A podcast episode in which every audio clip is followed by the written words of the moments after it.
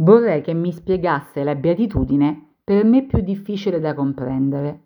Beati coloro che cercano la giustizia perché saranno saziati. Quesito.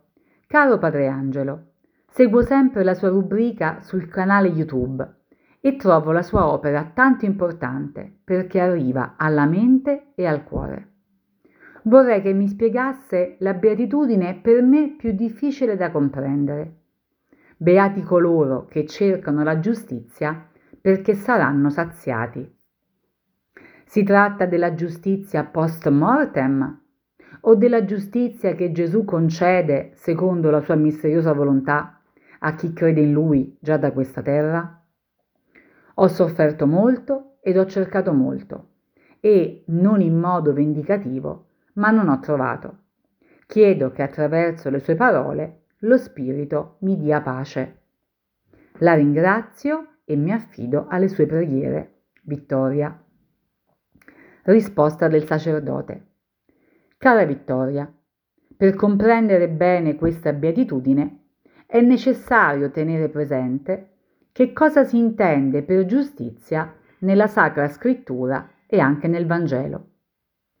Come primo significato, la giustizia viene intesa come virtù morale o cardinale e consiste in quella disposizione d'animo per la quale ognuno è ben disposto a dare ad ognuno ciò che è il suo.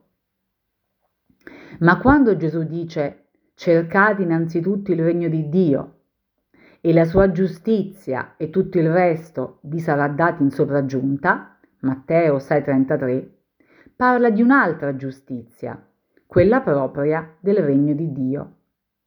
Se poi si tiene presente che il regno di Dio è sinonimo di Gesù, allora la sua giustizia è la sua santità di vita.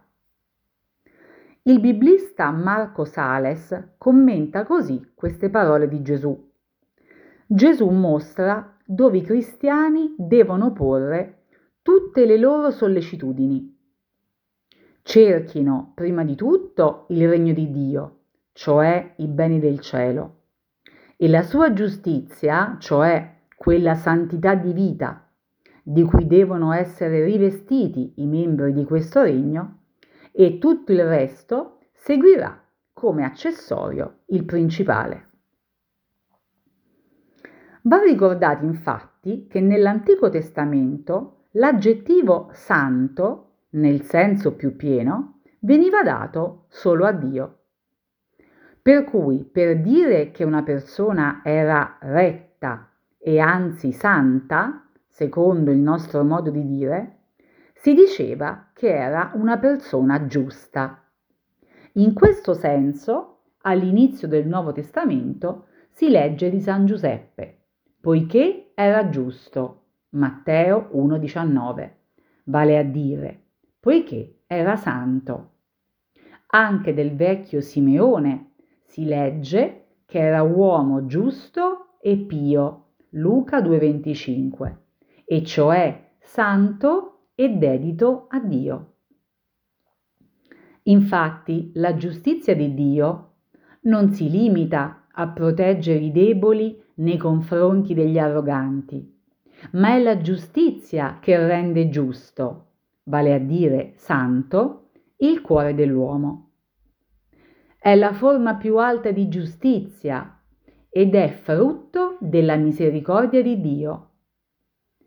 Ora, invece, indipendentemente dalla legge, si è manifestata la giustizia di Dio per tutti quelli che credono e non c'è distinzione. Tutti hanno peccato e sono privi della gloria di Dio, ma sono giustificati gratuitamente per la sua grazia in virtù della redenzione realizzata da Cristo Gesù.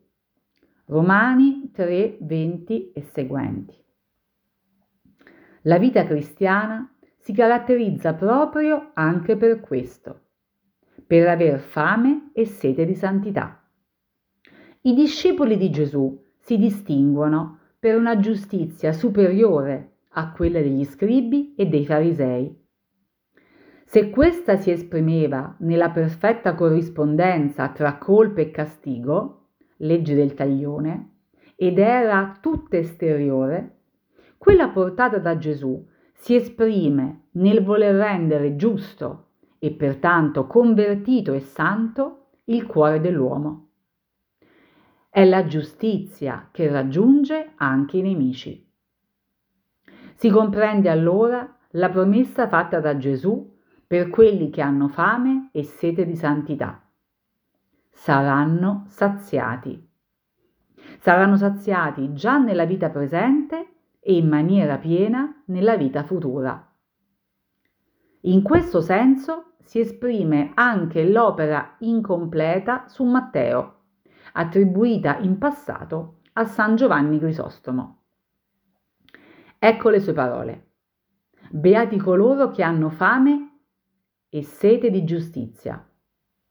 Ha fame di giustizia colui che desidera vivere in conformità con la giustizia divina la qual cosa è prerogativa di un cuore giusto. La sede di giustizia che desidera conseguire la conoscenza di Dio, che può ottenere mediante lo studio assiduo delle scritture, che è propria di un uomo che si lascia guidare. Perché verranno saziati, certo, dalla generosità della ricompensa divina, poiché i premi di Dio saranno più grandi dei desideri insaziabili dei santi. La beatitudine che fa riferimento a chi ha fame e sede di giustizia può essere intesa correttamente anche per la giustizia come virtù morale o cardinale. Dal momento che il nostro Signore vuole che ognuno abbia ciò che gli spetta, aver fame e sete per la giustizia è la misura minima della carità, secondo una bella espressione del Santo Papa Paolo VI.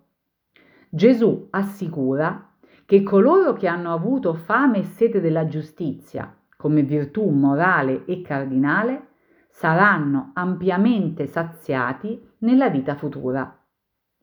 Non garantisce di essere saziati già di qua. Molti, anche oggi, muoiono martiri a motivo dell'ingiustizia e dell'arroganza dei prepotenti, senza vedere alcun segno di cambiamento. Tuttavia, assicura a coloro che soffrono a motivo della prepotenza altrui e che sanno unire i propri patimenti ai suoi, qualcosa di molto consolante. Voi siete quelli che avete perseverato con me nelle mie prove e io preparo per voi un regno, come il Padre mio l'ha preparato per me, perché mangiate e beviate alla mia mensa nel mio regno. Luca 22 dal 28 al 30 con l'augurio di avere sempre questa duplice fame e sete, ti assicuro la mia preghiera e ti benedico. Padre Angelo.